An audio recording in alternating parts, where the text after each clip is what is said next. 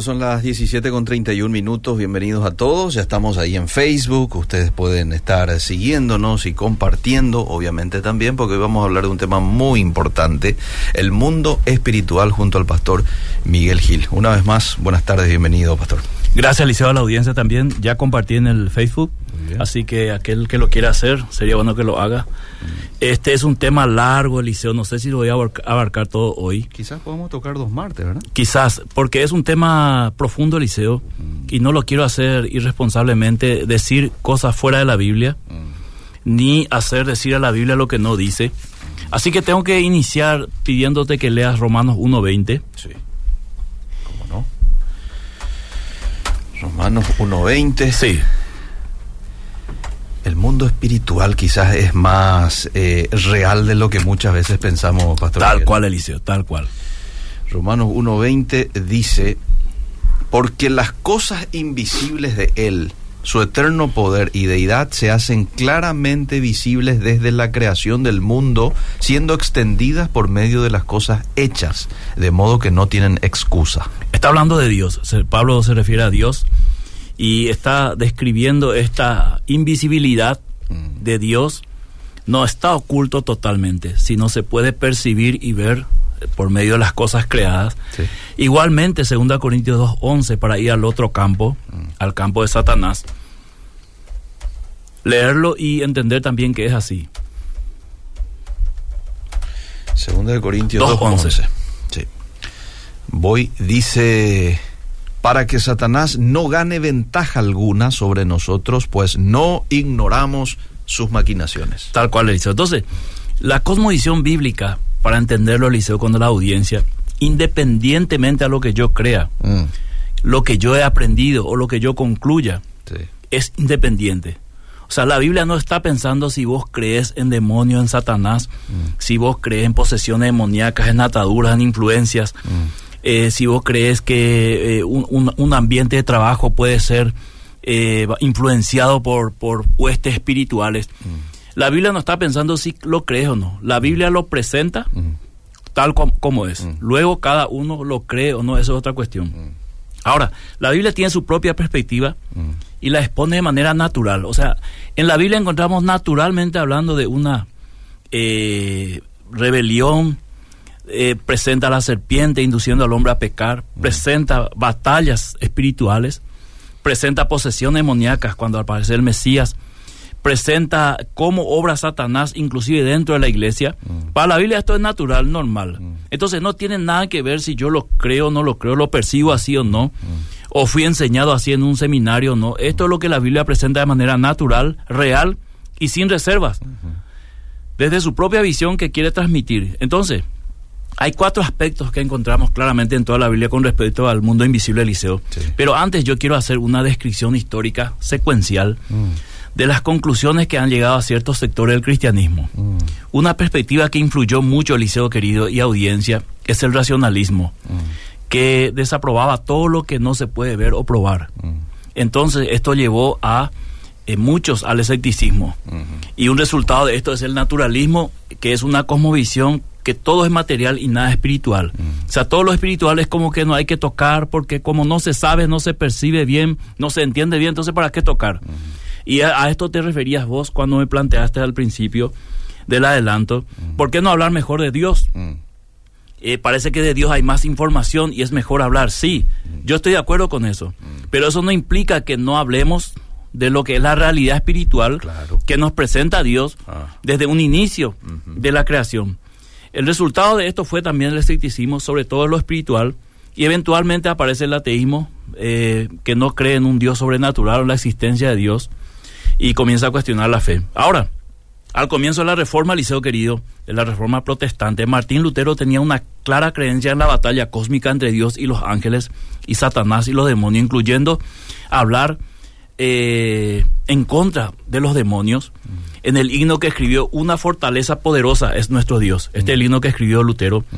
Eh, un historiador eh, escribió sobre Lutero la experiencia completa y la enseñanza de Lutero sobre el diablo. Mm. Entonces, significa que esto no solamente arranca en la creación y viene pasando por todo el Antiguo Testamento, todo el Nuevo Testamento, los padres de la iglesia, sino también la reforma. Y a partir de ahí se fue, por las eh, circunstancias que mencioné, se fue disparando por otro lado y nos pone entonces ante dos posiciones que van en contrasentido. Uno, el cesacionismo, y cuando digo cesacionismo no se sienta mal aquel que, que se autodenomina cesacionista, que ya no cree en los dones milagrosos eh, y en otras cuestiones de los dones espirituales, sino yo quiero enfocarlo en el cesacionismo desde el punto de vista sobrenatural.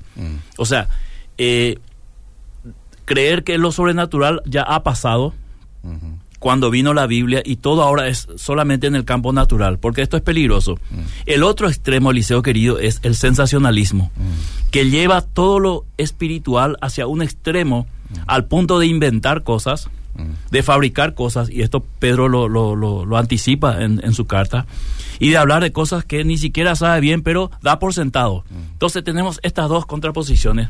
Hay una opción bíblica entre la falta de enseñanza, sobre lo sobrenatural en el cesacionismo y la falta de la escritura en el sensacionalismo, y sería un pensamiento bíblico moderado y realista en términos espirituales y bíblicos de lo que es el mundo espiritual. Ahora, vamos a ver estos aspectos del mundo invisible, por lo menos basado en esta investigación de Michael Heiser, que es un investigador de, del Antiguo Testamento, eh, y menciona cuatro aspectos, y yo quiero compartir porque me parece interesante bíblicamente hablando, mm. primero hay un reino invisible. El de Dios y el de Satanás son reinos invisibles. Nosotros no podemos ver ese reino, pero lo podemos percibir y podemos entenderlo por lo que describe la Biblia. Eh, entonces, desde el Antiguo Testamento vemos la lucha entre Yahweh y los dioses de los pueblos alrededor de Israel. Y esta lucha es la lucha espiritual que nosotros vemos en este mundo invisible, vamos a decir, eh, dado en el mundo invisible, bajando en términos naturales para que nosotros podamos entender el relato bíblico. Mm. O sea, de otra manera uno no entendería cómo un Dios santo y poderoso, y eh, es el cuestionamiento eh, del ateísmo o de los escépticos, decir cómo un Dios bueno y poderoso puede mandar a exterminar pueblos enteros. Mm. Ese, ese Dios tiene sed de sangre. No, mm. no es esto.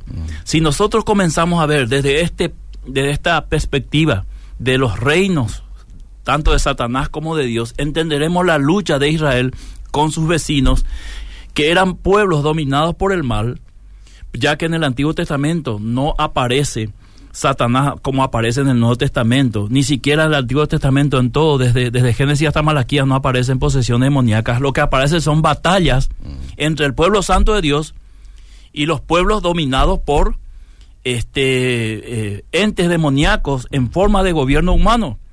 De otra manera no se puede entender cómo estos pueblos sacrificaban sus propios hijos, mm. eh, eh, tenían eh, orgías y toda la inmoralidad y toda la, violencia existía ahí. Y era, en, otras palabras, dice en, el libro de, Josué, eran pueblo que se tragaba a sus, a sus enemigos, mm. literalmente. Entonces, Dios formó el pueblo santo de Israel. Mm hizo los límites santos, escogió a través de Abraham un pueblo santo en el cual él reinar. Y a partir de ahí Israel fue santo y todas las leyes dadas a su pueblo fue para en contra de la inmoralidad, en contra de, de lo profano y todo aquel que profanaba algo dentro del campamento de Israel tenía que salir fuera y ser inmundo y tenía que eh, realizar ciertos actos o ritos para volver a la santidad. Ahora nosotros podemos entender, eh, querido Eliseo, por qué había dos, dos eh, vamos a decir, chivos para el sacrificio. Uno se mataba, ¿verdad? Para, para el sacrificio por los pecados y el otro se cargaba todo el pecado en forma simbólica sobre el, el, el animal y se le tiraba ¿dónde? Al desierto a Azazel, que era un, un, demonio, la representación del mal, para que lleve no un sacrificio a los demonios, sino lleve este animal el pecado donde corresponde. Ahí nosotros podemos entender, Eliseo, en este mundo invisible, en este reino invisible, por qué Pablo dijo a la iglesia, por este muchacho en 1 Corintios capítulo 5, que quería vivir o vivía con la madrastra en pleno adulterio a la vista de todos, porque Pablo dijo, entréguenlo a Satanás. Hmm. Porque el lugar de la inmoralidad, el lugar de esa clase de comportamiento, de esa clase de vida, no es la iglesia. Tiene que salir fuera de la iglesia, de los límites de los santos, porque ha profanado el lugar, tiene que salir fuera para vivir así si quiere. Por eso él lo dice sin ningún problema, entréguenlo a Satanás, o yo ya lo entregué a Satanás, a ver si se destruye la carne, a ver si el espíritu no se salva. ¿Por qué? Porque evidentemente en Israel cuando salía alguien, eh, vamos a decir, inmundo, podía volver al campamento, pero bajo ciertas condiciones. En este caso sería 1 Corintios 5, bajo un arrepentimiento y abandonando el pecado. Entonces, este reino invisible nosotros lo podemos percibir ya en el Antiguo Testamento, cómo es la lucha entre el bien y el mal. Mm. Yahweh al lado de Israel, como el Dios de Israel, procurando establecer lo santo, y los pueblos paganos eh, atacando a Israel, tratando de destruir la tierra, eh, tratando de destruir y contaminando a Israel. Y esta es la astucia satánica que vamos a ir más adelante.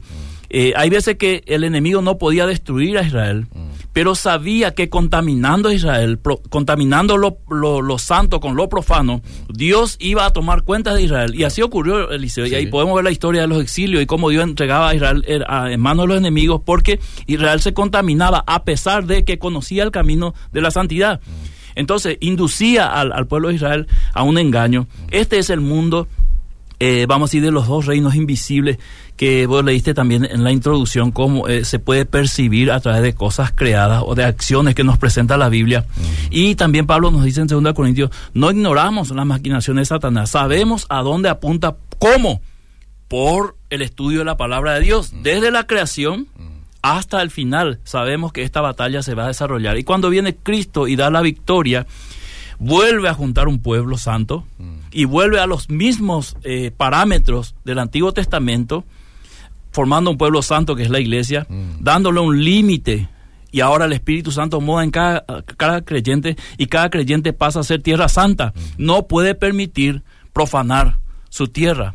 Porque este reino invisible opera ¿dónde? Desde esta batalla entre el bien y el mal, el mal tratando de profanar el bien y el bien tratando de contrarrestar el mal. Pablo lo dice bastante bien en un versículo, absteneos toda especie de mal y venced al mal con el bien. Entonces, eh, Satanás tiene una misión en este sentido, por eso Pablo lo llama el príncipe de este siglo. Este mundo invisible se desarrolla en una batalla espiritual entre el bien y el mal, Eliseo, entre la verdad y la mentira, entre lo falso y verdadero, entre la pureza y la corrupción y lo podemos ver todos los días. ¿De qué lado estamos nosotros para percibir este mundo invisible? Del lado de, del bien. Entonces es imposible que nosotros eh, querramos hacer solamente guerra orando ciertos días. Es una batalla constante, personal, comunitaria y también a nivel nacional. ¿Por qué? Porque ¿dónde está el bien del Paraguay, hablando en términos nacionales? en la gente que ama a Dios y que sigue el bien. Ahí está el bien del Paraguay. El resto es corrupción, es pecado. Y Dios nos puso como eh, luz para las naciones y, ¿por qué no para nuestro querido Paraguay? Entonces, el segundo eh, aspecto de este mundo invisible es que la Biblia presenta un pensamiento binario. Ahora que está de moda ese término binario. Los cristianos pensamos en términos de blanco y negro. no pensamos como el mundo en, en términos de gris ¿verdad? Para nosotros no hay un término medio. O es blanco o es negro. Eh, o es pecado o no es pecado. Eh, el cristianismo bíblico requiere un pensamiento binario en este sentido, eh, porque de principio a fin la Biblia es categórico. Satanás o Dios. Camino ancho o angosto. Ah. O es demonio o ángeles. Ah. verdad y mentira. Oscuridad y luz. Lobos o pastores. Mm. Cristianos o no cristianos. En este caso, incrédulos. Mm. Eh, eh, vamos a decir, salvación o perdición, infierno o cielo. O sea, una lista, podemos mencionar esto. La Biblia distingue claramente estas dos categorías y no da lugar a una tercera categoría. Sin embargo, la cultura popular es monista es decir, eh, no permite ese pensamiento binario porque le, cuesta categorizar las cosas. Entonces, en lugar de Satanás y Dios, tenemos un poder superior, ¿verdad? En lugar de demonios y ángeles, tenemos eh, para el mundo fantasmas o las cosas ocultas que no están bien definidas. En lugar de pecado y santidad, tenemos opción de estilo de vida. En lugar de verdad y mentiras, tenemos tu verdad y mi verdad, es decir, dos verdades, ¿verdad? El relativismo. Y en lugar de oscuridad y luz tenemos las áreas grises o sombras grises donde nos, nos gusta más caminar porque no nos compromete con ninguno de los dos. Mm. Entonces, este es la, la otra, el otro aspecto de este mundo invisible de que nuestro pensamiento va en esta posición, o blanco o negro, o Dios o Satanás. Eh, no me acuerdo ahora el puritano que dijo, si Dios está de este lado, ten por seguro que Satanás está del otro lado. Y Pablo lo dice, esto en términos bíblicos, eh, este, el, perdón, Jesús, el que no es con nosotros, es contra nosotros. Es clarito, el que no recoge desparrama. Entonces no hay una opción en este mundo invisible, en este mundo espiritual. O vos estás con Dios o estás en contra de Dios. No podés tener un término medio, no podés declararte este famoso no sabe, no responde, frío, frío, o caliente. O sea, tu matrimonio es un matrimonio eh, guiado por Dios o guiado por Satanás. Porque nos cuesta a nosotros como cristianos decir, no, este Satanás no puede entrar en mi matrimonio porque yo soy cristiano. Esto es, vamos a decir, justamente lo que él quiere, ingresar en el campamento santo y profanar todos los santos, ¿verdad? Entonces, si lo puede hacer, lo va a hacer. Por eso es muy importante, creo, la programación de hoy, no porque yo lo estoy dando, sino el pensamiento que quiero concluir al final. Tercero es la culpabilidad colectiva que presenta la Biblia. Eh, Dios dice que ambos, humanos y espíritus, son responsables por su comportamiento. Antes de la caída de Adán, presuponemos por la historia bíblica de que hubo una rebelión, ¿verdad?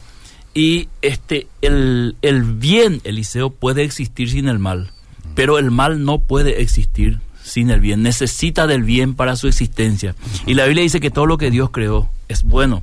Entonces el mal se desarrolló a partir de esa voluntad que Dios le dio a los seres espirituales y este ellos decidieron rebelarse y en esta rebelión también eh, tentaron a los humanos, Adán y Eva, y ellos también son responsables. Entonces hay una responsabilidad colectiva. Esto porque es importante en nuestro tema, Liceo, porque muchas, muchos pecados donde la responsabilidad humana está claramente eh, marcado, lo atribuimos a espíritus. Mm.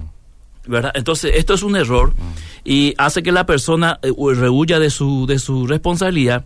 Y lamentablemente también eh, muchas veces enseñamos nosotros mismos los pastores que este, las cosas que ocurren no, no hay Satanás detrás, no hay espíritu. Mm. ¿verdad? Yo asumo con, con toda humildad y responsabilidad que muchas veces, no, esto no es, no es demonio, es tal cosa y nos olvidamos que hay un mundo invisible responsable también de los pecados, de la rebelión, responsable de las tentaciones, responsable de muchas cosas.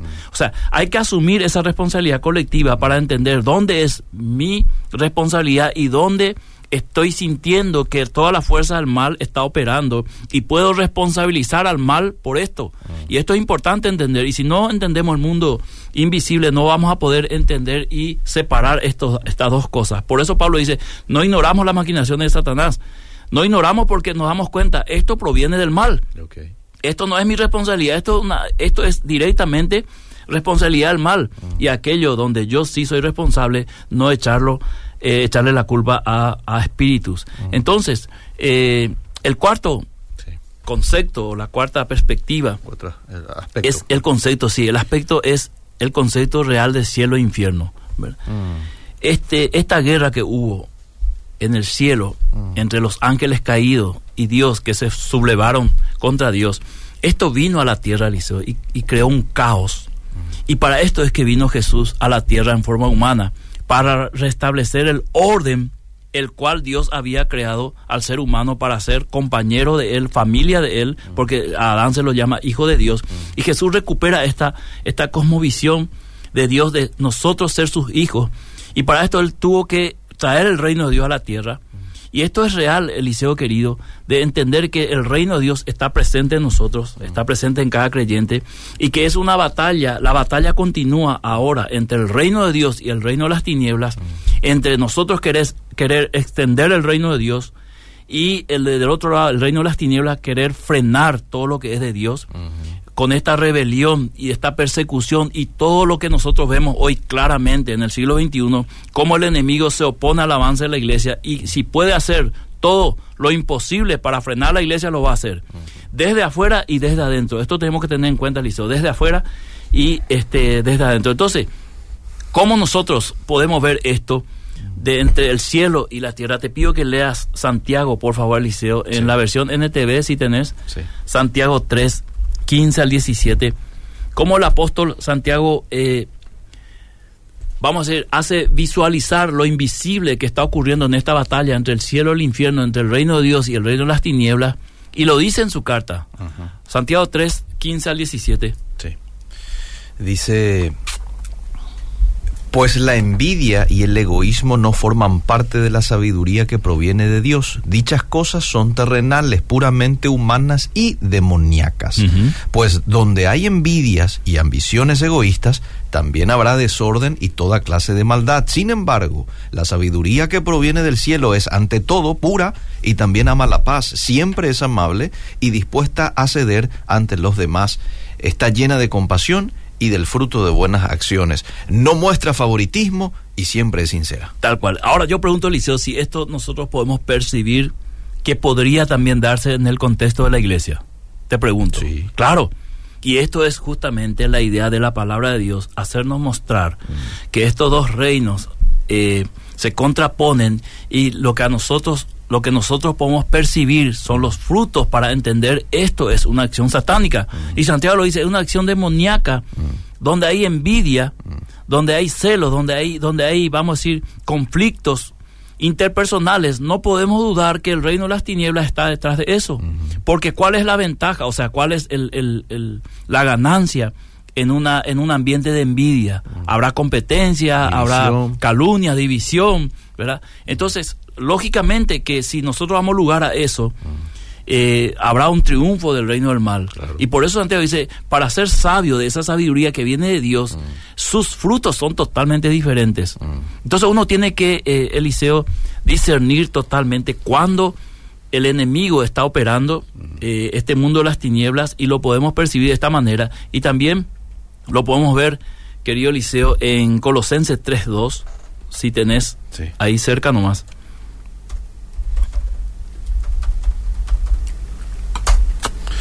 Colosenses 3, 2 dice, piensen en las cosas del cielo, no en las de la tierra, pues ustedes han muerto a esta vida y su verdadera vida está escondida con Cristo, en Dios. Eh, sí. Basta ahí. Sí. Pablo está diciendo, ¿verdad? Es, piensen en este reino mm. de los cielos, mm. enfóquense en este reino de los cielos, porque ahí está vuestra vida escondida en mm. Cristo. No, no se, no se desenfoquen de ese reino. ¿verdad? ¿Por qué? Porque si nosotros nos desenfocamos de ese reino liceo, eh, prácticamente nosotros perdemos la perspectiva de Dios, la perspectiva espiritual de Dios. Ahora, ¿cómo se da todo esto, Eliseo? Se da en acciones y la primera acción en donde se ve esta batalla espiritual es en el mundo. Y cuando hablo del mundo, hablo del sistema, no hablo del globo terráqueo, hablo del sistema que está totalmente declarado en contra de Dios. Esto es, es categórico.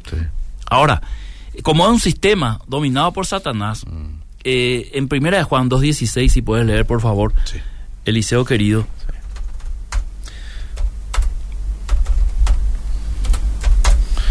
Primera de Juan, capítulo 2, verso 16, dice, pues el mundo solo ofrece un intenso deseo por el placer físico, un deseo insaciable por todo lo que vemos y el orgullo de nuestros logros y posesiones Nada de eso proviene del Padre, sino que viene del mundo. Del mundo. ¿Quién domina el mundo? Satanás. Pablo, claro, Pablo lo, define claramente que Satanás está detrás de todo ese sistema. Entonces, cuando nosotros anhelamos las cosas de este sistema, cuando nosotros nos casamos con este sistema, cuando nosotros aplaudimos lo que hace este sistema, lo que hacemos es asociarnos a algo que está en contra de Dios. Por eso Santiago dice, quien quiera ser amigo de este sistema o eh, coquetear con este sistema se, convierte automáticamente. Y esta es la guerra espiritual esta es la mejor definición que da la Biblia. Mm. cuando yo amo las cosas del mundo y ahí eh, entra un montón de cosas. No no estoy especificando ahora ah, eh, actividades específicas sino el sistema en sí. Ahí puede entrar conciertos eh, estilo de vida, estilo de música, lo que, lo que vos quieras. Todo lo que pertenece a este sistema que está en contra de Dios, si yo me hago amigo si yo tengo una relación afectiva, una relación eh, construida con este sistema, yo me convierto automáticamente en enemigo de Dios. ¿Por qué? Porque es un sistema gobernado por el enemigo mm. y yo lo tengo que entender y por eso me alejo del mundo, Por eso Jesús dice, dijo que nosotros no somos de este mundo, estamos en este mundo, pero no pertenecemos a este sistema, sino al reino de Dios. Entonces, todo lo que tiene que ver con la pecaminosidad, la lujuria, los placeres, eh, la glotonería, todo el pecado sexual, todo pertenece a este sistema. Entonces, el mundo está dedicado a esto. El mundo lanza constantemente nuevas formas de pecar, querido Eliseo, nuevas eh, tentaciones en distintas áreas, pongámosle sexual, y ofrece esto, ¿verdad? Y nosotros como cristianos somos los únicos que podemos resistir y percibir que esto viene el enemigo y resistir a este sistema, sin que implique eso que yo salga del sistema, ni que este, me vaya a vivir en un, en un monte, no sino que mentalmente y espiritualmente esté capacitado de discernir y hacer frente eh, a, esta, a este sistema pecaminoso. Entonces, eh, en respuesta al mundo, la Biblia ordena una respuesta de tres maneras, mm. Eliseo querido. Primero, no amar el mundo, lo que vos ya leíste, primera de Juan. Sí. No amar el mundo ni las cosas que hay. No debemos permitir que el mundo moldee nuestros valores, mm. porque el mundo tiene sus valores. Y esta es una lucha constante, y esta era la lucha de Israel en el Antiguo Testamento, mm. en que ellos veían cosas novedosas afuera y querían introducir dentro de la Tierra Santa, y de alguna manera querían torcer lo que Dios había dicho, ¿verdad? Mm. Y esta era la batalla constantemente si estudiamos el Antiguo Testamento durante todo el peregrinar de Israel como nación, era esto, de que Dios decía no, y ellos buscaban la forma de otra vez un poquito, mezclar un poquito, ah, ¿verdad? Pablo dice eh, un, versículo muy interesante, dice, no sabéis que un poco de levadura leuda toda la masa. No importa la cantidad de mundo que vos metas dentro de la iglesia, dentro de tu vida, dentro de tu familia, dentro de tu matrimonio. Esa pequeña cantidad, llegado un tiempo, por el efecto natural de la, de la levadura, va a influenciar tu casa. Por eso hay que tener cuidado lo que metemos en nuestra casa, en nuestra vida personal, porque esto se trata de una batalla en un mundo invisible de dos reinos que tienen sus códigos y que claramente en la Biblia nos está mostrando estos son los códigos que pertenecen a esta batalla y lo tienen que saber para poder pelear esta buena batalla. Entonces, este segundo aspecto del mundo nos muestra no permitir que el mundo moldee nuestros valores. Y en tercer lugar, se nos ordena vivir como crucificado al mundo, muerto al mundo. Y eso significa lastimosamente, Eliseo, para nuestra carne, renunciar a ciertas cosas. Y no es que la iglesia prohíbe esto, la iglesia prohíbe, no. Si nosotros tenemos este entendimiento con el cual arrancamos, entendemos perfectamente que no es una prohibición porque Dios es malo. Se trata de una batalla espiritual donde está en juego muchísimas cosas, Eliseo. Está en juego la eternidad, está en juego generaciones, mm. Porque cuando Israel peca, ese pecado le alcanzó a sus generaciones, la idolatría, por ejemplo, y Dios tuvo que juzgar esas generaciones por el pecado que se dio allá, porque a alguien se le ocurrió allá dejar de lado lo que Dios dijo. Entonces, cuando nosotros no crucificamos eh, no nos crucificamos al mundo, es decir, muero al mundo en el sentido de, eh, de esto yo no voy a participar, esto yo no voy a avalar, esto no voy a meter en mi casa, en mi matrimonio, eh, no voy a ver una película pornográfica para eh, excitarnos con mi esposa, eh, no voy a, escuchar esta clase de música aunque suene muy bien porque tiene letras muy obscenas que van en contra de mis principios, cosas así. Estoy, estoy siendo un poco ligero en los ejemplos, pero quiero dar, este, vamos a decir, centrar la atención de la audiencia en lo que es esa batalla. Entonces, es importante notar que el mundo es una fuente de tentación utilizada por el sistema del enemigo. Y entonces eh, dice el puritano Thomas Brock que nuestro enemigo usará el mundo para poner como carnada en el anzuelo cualquier cosa que encontremos deseable. Mm. O sea, y esto mm. es categórico y lo vemos eh, a través de la Biblia, querido Eliseo. Ahora, eh, el otro punto de esta acción mm. es nuestra carne, que es, vamos a decir, nuestra esencia, Eliseo, que está ahí batallando con el nuevo eh, el nuevo hombre creado según Dios. Y siempre vamos a tener esta lucha. Así que tenemos una batalla espiritual terrible con nosotros mismos por nuestros deseos pasados, mm. con las tentaciones. Entonces la carne significa esta, esta personalidad espiritual que tenemos, mm. que fue vencido por el espíritu, pero que aún está activo. Mm. Y estará activo a medida que yo lo alimente. Y ahí la conexión con el mundo, Eliseo querido. Si yo alimento mi vida con el sistema del mundo, en realidad lo que estoy alimentando es mi carne, mm. y mi carne se revela contra el espíritu, Galatas 5, mm.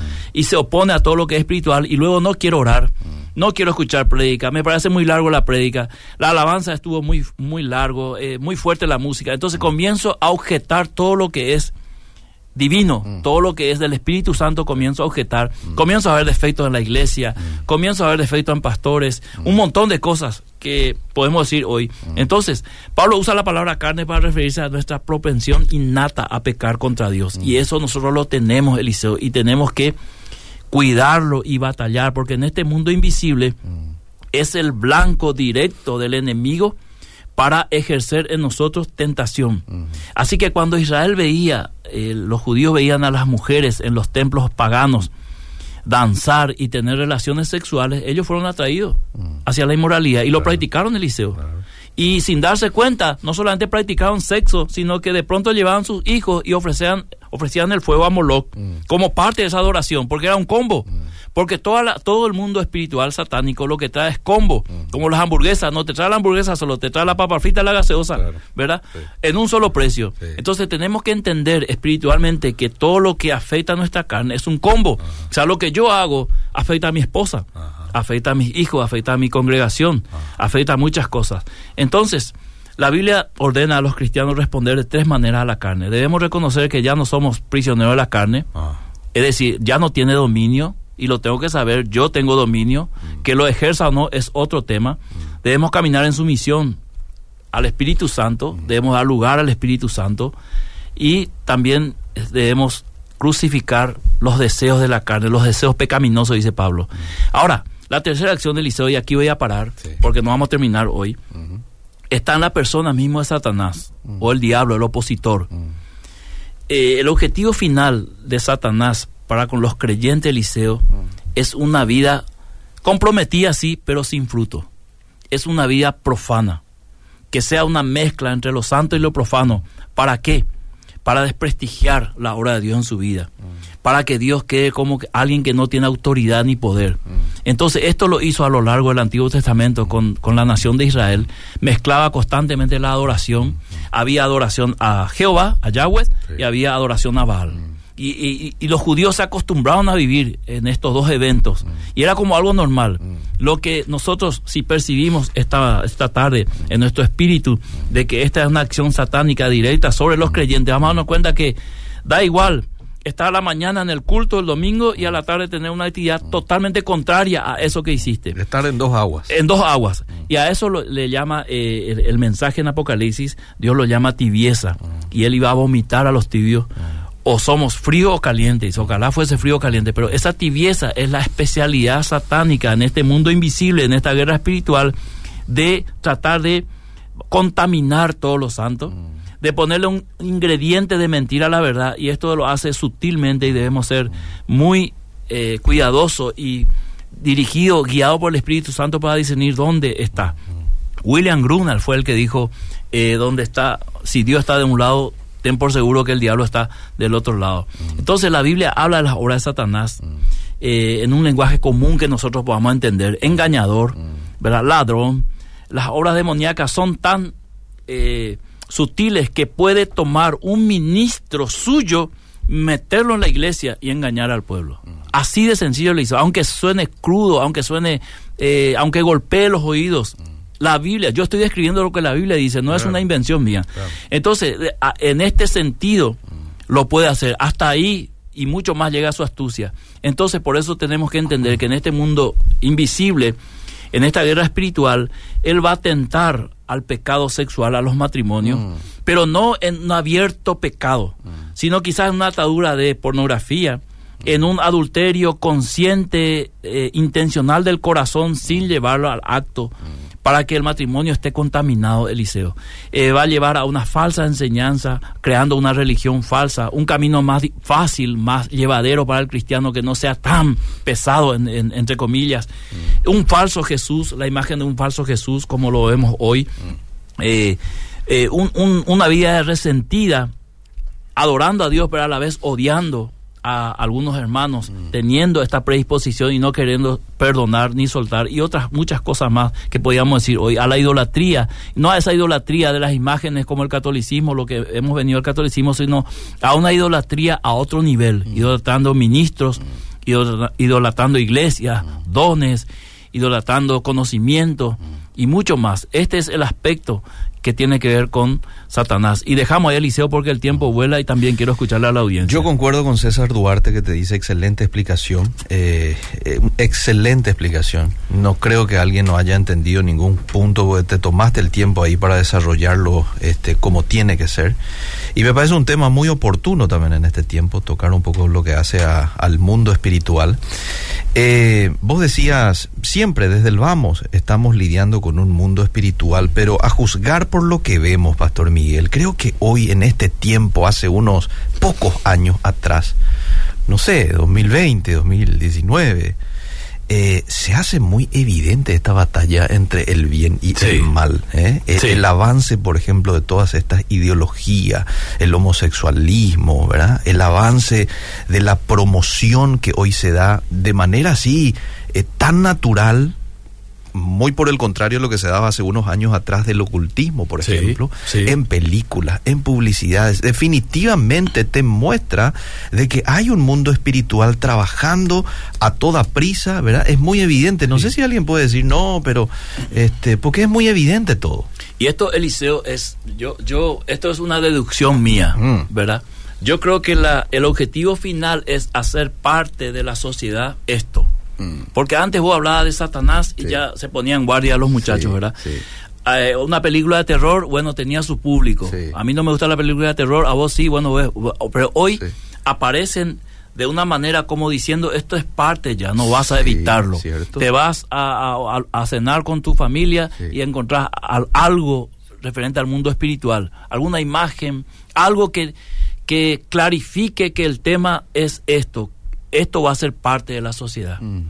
Y, esto se venía diciendo, Eliseo, y yo tengo que reconocer que muchas veces me parecía exagerado algunos con los dibujos animados, mm. pero no era ninguna exageración, Eliseo. No. Era preparando generaciones. Mm. ¿verdad? Igual que ahora se está preparando una generación inmoral que pueda convivir con la inmoralidad, a pesar de que a nosotros, que ya somos de otra época, nos choca esto, mirarle a la generación atrás. Y es normal. Es normal hablar de, de, varios géneros, de una relación homosexual, de, es, normal, ¿verdad? Porque porque el objetivo final es introducir esto como parte de la sociedad para convivir y esto mismo nosotros encontramos en el Antiguo Testamento que había un templo para Yahweh y había los lugares altos donde se adoraba a, a los ídolos. Eh, esto, esto está profetizado, Pastor Miguel, ¿verdad? Pero ¿te parece que estamos fallando un poco como iglesia? No estamos alumbrando, no estamos hablando como tiene que ser y, y da eso lugar a este avance que se está dando en el, en el otro reino. Yo, yo, Eliseo, querido, yo te soy sincero, yo creo que esta manifestación del mal es porque hay una manifestación más agresiva del bien. Esa es mi perspectiva. Ah. Yo creo que la iglesia ha avanzado muchísimo, los números lo muestran. Ah.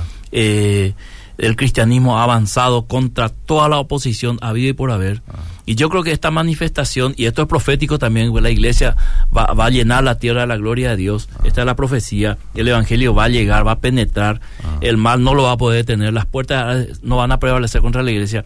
Yo creo que es una manifestación abierta en oposición a lo que la iglesia está haciendo. Ahora, que algunas iglesias, algunas denominaciones, algunos ministerios no los estén no lo estén tomando muy en serio, esto es otra cuestión. Mm. Porque de ahí partimos, Liceo, de que tiene que ver con la cosmovisión de lo que un ministro, una iglesia, una denominación crea sobre esto. Mm. Alguien me puede decir, no, yo no creo esto, Pastor Miguel. Bueno, mm. es tu perspectiva. El que lo creas o no lo creas no cambia la cosmovisión bíblica. Mm-hmm. Porque en la Biblia es clarito, Liceo, aquel que no lo quiera entender, no lo va a entender todo el mundo espiritual, toda la maldad cómo Pablo define en forma jerárquica y geográfica en Efesios 6 las huestes espirituales. Mm. O sea, ignorar eso es decir, bueno, yo no quiero meterme en esto, mm. ahí hay que ser honesto. Mm. Pero decir que no hay sería negar la Biblia, ¿verdad? Porque del arranque vamos.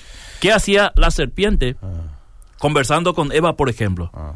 Esto nos muestra, estudiando el Antiguo Testamento, de que había una convivencia entre seres espirituales ah y el hombre normal, hasta que se dio este episodio de la propuesta satánica. De otra manera, si aparece alguien extraño a los ojos de Adán y Eva, ellos se hubiesen asustado o hubiesen reaccionado de una manera, pero fue una conversación normal. ¿Por qué? Porque mirando una perspectiva del, del, Edén, este era el sitio donde Dios se movía en la tierra con su creación humana y espiritual. Esa es la verdad. Esa es la cosmovisión que nos muestra la Biblia, ¿verdad?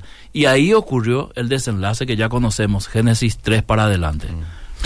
Bueno, pastor, yo conozco una iglesia donde el ministro de alabanza tiene un hijo donde a escondidas profesa ser homosexual, encima es menor de edad y los padres parecieran no darse cuenta. Querido pastor, te leo varios, ¿sí? Sí. Querido pastor, el enemigo se está apurando porque su tiempo está llegando. Al fin, dice.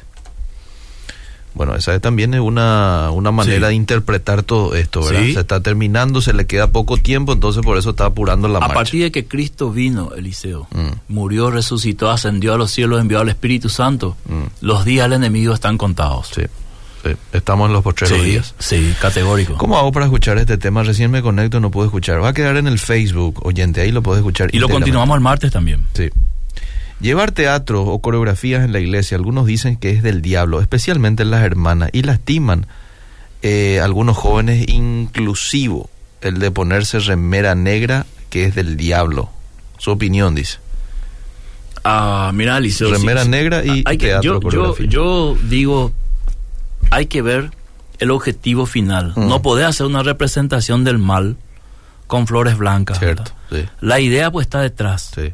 Yo creo que la- a mí hubo este momentos en mi juventud del liceo que las obras teatrales en la iglesia me impactaron sí. por el mensaje que da, porque ese es el objetivo, dar un mensaje. Sí. Ahora, todo teatro necesita elementos para que pueda llegar, Mm, ¿verdad? mm. Entonces, no puede ser también muy legalista decirle, ustedes representan al mal, no, ustedes vístanse de, qué sé yo, de Cerro Porteño Mm. o de Olimpia, ¿verdad? Porque eso representa al mal. No puede decirle, No. ¿verdad? Es el- entre el, el blanco y el negro, Sí. entre lo celestial y lo, las tinieblas. Alguna representación tendrá que tener. Sí. Ahora, que a vos no te guste el negro y que se veste de negro es otro tema, Ok. ¿verdad? Eh, buenas tardes. Si en el gym hay músicas mundanas y estás participando en ese lugar haciendo ejercicios o la famosa zumba, eso está mal, porque en todos los gym ponen ese tipo de música, dice. podés estar ahí resistiendo esa clase de música. Mm. Y al final vas a tener que tomar una decisión. Mm, Probale un poco y llevar tu pendrive al dueño del gym. mm. Y si le pones esta música también para... O podés llevar tu auricular también, Oh, eh, ¿verdad? Tu- qué buena idea, Sí, con tu celular ahí manejar. Excelente. Mientras Eliseo. los otros están escuchando otra música, o escucha tu Pero música? parece que hay que hacer el ritmo de la música que ponen, creo, no sé.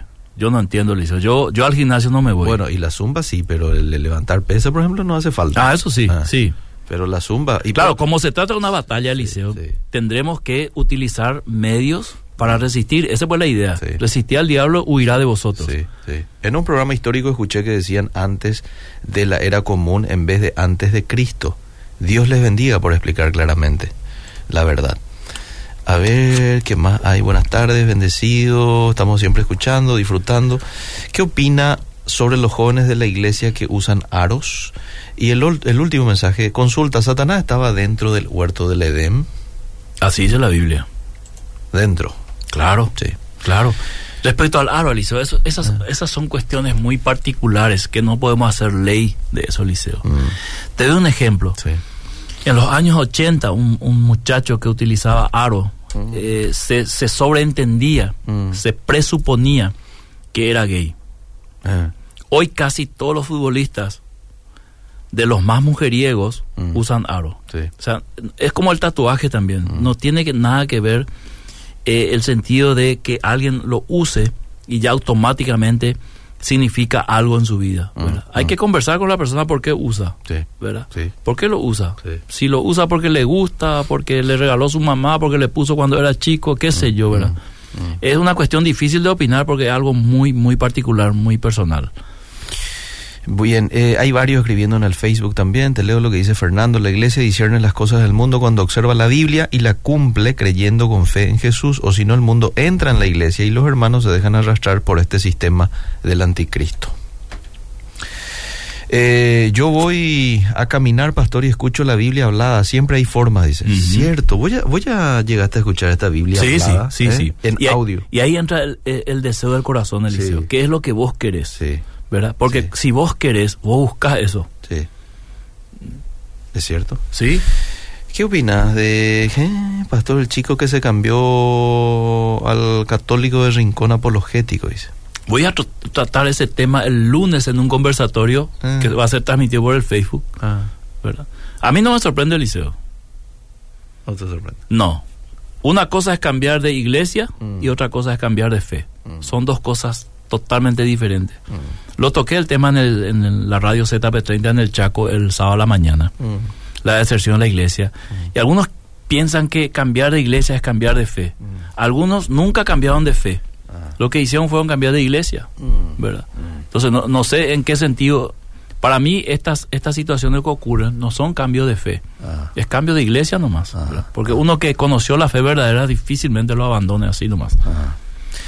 Bueno, eh, mira, estuvo por Radio ZP30 el sábado. Estuve invitado ahí por nuestro querido hermano Ederson en un programa ahí en... Ah, Estuve bien. el fin de semana por el Chaco, Ah, mira. pero no comí asado del liceo. ¿No comiste? Eh. Es una de las visitas más secas que tuve, ¿verdad? Mm. Pero no fue porque no quisieron los hermanos ahí. Me invitaron, no había tiempo al liceo. Me fui a enseñar y casi no había tiempo. Hablando de asado nomás, el pastor Emilio siempre estaba guardando tu invitación. El pastor, el pastor Emilio tiene el grave problema del liceo que no sé quién le maneja la agenda. Mm. Siempre anda ocupado de aquí para allá. Sí. Y entiendo porque es un pastor que tiene mucha dinámica Sí. y muchos compromisos. Sí. ¿Cómo le vamos a pescar para un asado? Ah, Yo estoy pensando algo, Eliseo. eh, ¿Qué estás pensando? Voy a traer la carne acá. Y lo hacemos acá. Acá no, ahí nos va a tener. ¿Y sabe qué día voy a hacer? Ah, Un jueves. un jueves. Ahí bueno va a tener excusa él. Cierto. Le vamos a agarrar ahí. Sí, sí, sí. Ahí- ¿Ya está? Ya está, ya. Yo, Eh. yo traigo sin problema. Perfecto. Vengo apareciendo y. Habrá que ver que jueves nomás y ya lo, anotamos con fecha y todo. ¿eh? Bueno, gracias, Pastor Miguel, por el Hasta el tiempo. próximo martes. Seguimos.